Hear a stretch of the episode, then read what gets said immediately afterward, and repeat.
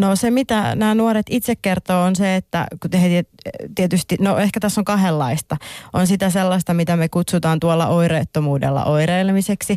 Sellaista, että, että että kerta kaikkiaan se ei näy ulospäin, että on niin kymppi keskiarvo ja harrastukset ja paljon kavereita ja kiltti ja tottelevainen ja sillä tavalla ulkoisesti kaikki kunnossa.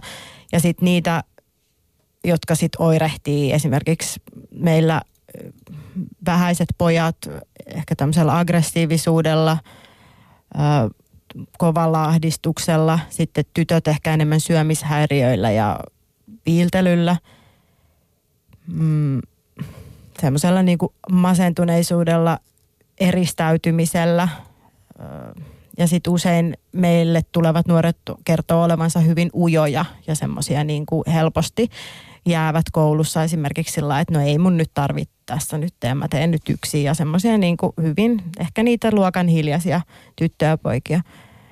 Niin ehkä se, mitä he niin kuin on kertonut, että he toivoisivat, että, jo, että joskus niin kuin jos vaikka syömishäiriökin tulee puheeksi tai viltely tulee puheeksi, niin se kuraattori, terveydenhoitaja, opettaja uskaltaisi mennä sen taakse, että mistä se johtuu. Että se usein jää sitten siihen niin kuin sen oirehtimisen hoitamisen tasolle.